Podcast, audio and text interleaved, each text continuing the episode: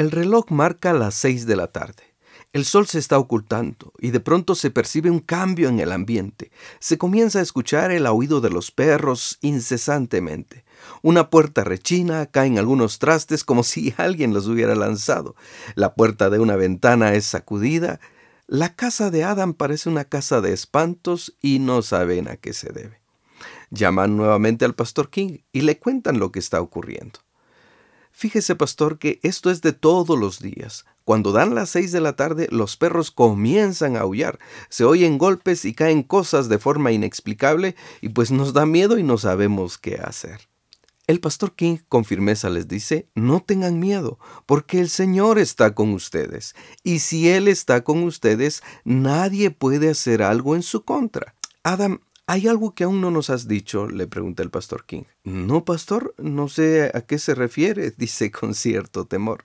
Normalmente cuando alguien consulta con personas que se dedican a la adivinación y hechicería, les piden que escondan algún tipo de cosas en su casa, cosas que han sido dedicadas previamente al ocultismo. ¿No hicieron esto contigo? Adam, dándose cuenta que ha sido descubierto, le dice, sí, pastor. Me pidieron que sembrara algunas cosas y que colgara otras.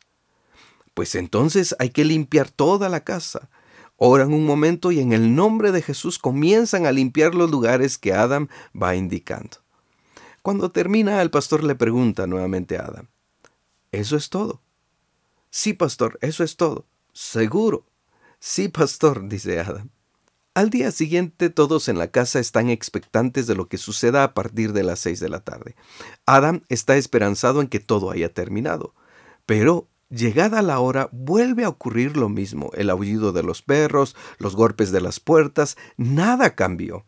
La esposa de Adam le dice, ah, todo esto del nombre de Jesús entonces es mentira, nada ha cambiado, ¿qué vamos a hacer? Uno de los hijos de Adam sugiere nuevamente que llamen al pastor, pero ambos padres se niegan. Adam principalmente no quiere confesarle a nadie acerca del árbol que está sembrado en el centro del patio de la casa.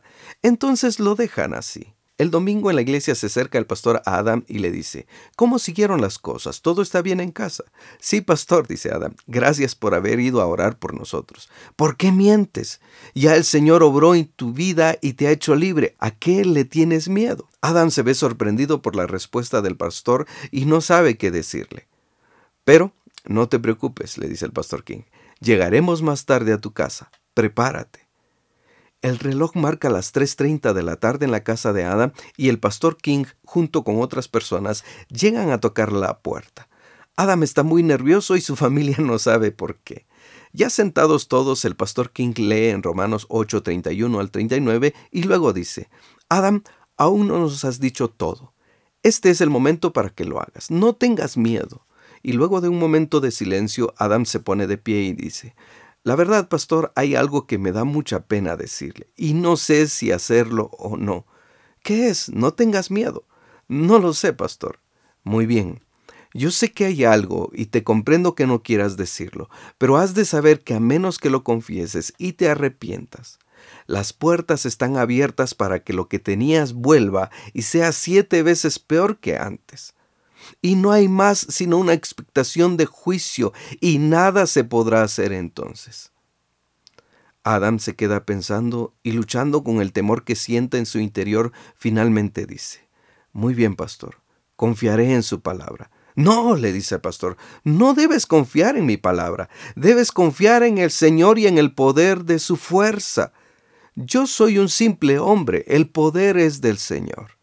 Me pidieron que sembrara este árbol y que el día que fuera cortado, ese día moriría. Ni qué muerte ni qué nada, dijo el pastor King, que sin más se levanta, toma un hacha y se dirige hacia el árbol. Mientras Adam observa con mucho temor y en su interior eleva una oración, el pastor King a gran voz clama mientras lanza el primer hachazo. En el nombre de Jesús, en el nombre de Jesús. Una y otra vez repite las mismas palabras. En el nombre de Jesús, en el nombre de Jesús hasta que finalmente el árbol se desploma y cae al suelo. Ese día fue el primer día de paz que tuvieron en casa de Adam desde hacía mucho tiempo.